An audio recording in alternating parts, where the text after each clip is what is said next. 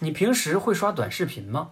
我呢，偶尔会刷一下短视频，一刷呢，半个小时一个小时过去了，每次刷完啊，就比较空虚，比较自责，甚至呢会觉得啊，刷多了自己的认知能力会下降。那到底怎么办呢？要拒绝短视频吗？估计在这个时代啊，完全拒绝也不大可能。那我要怎么办呢？我觉得最好的办法就是拥抱短视频，并且去自己创作短视频。这样的话呢，会精进你的认知。为什么呀？因为当你去倒逼自己用一分钟以内去表达一些观点的时候啊，你就会发现这需要很强的思考能力，并且不断的去训练自己的表达能力和思维能力，所以你的认知能力就增强了。并且如果你要有持续的内容可以讲的话，你也需要去不断的学习。所以创作短视频是让你认知能力提升的最重要的一个办法。我们一起来创作短视频，做新时代的新青年。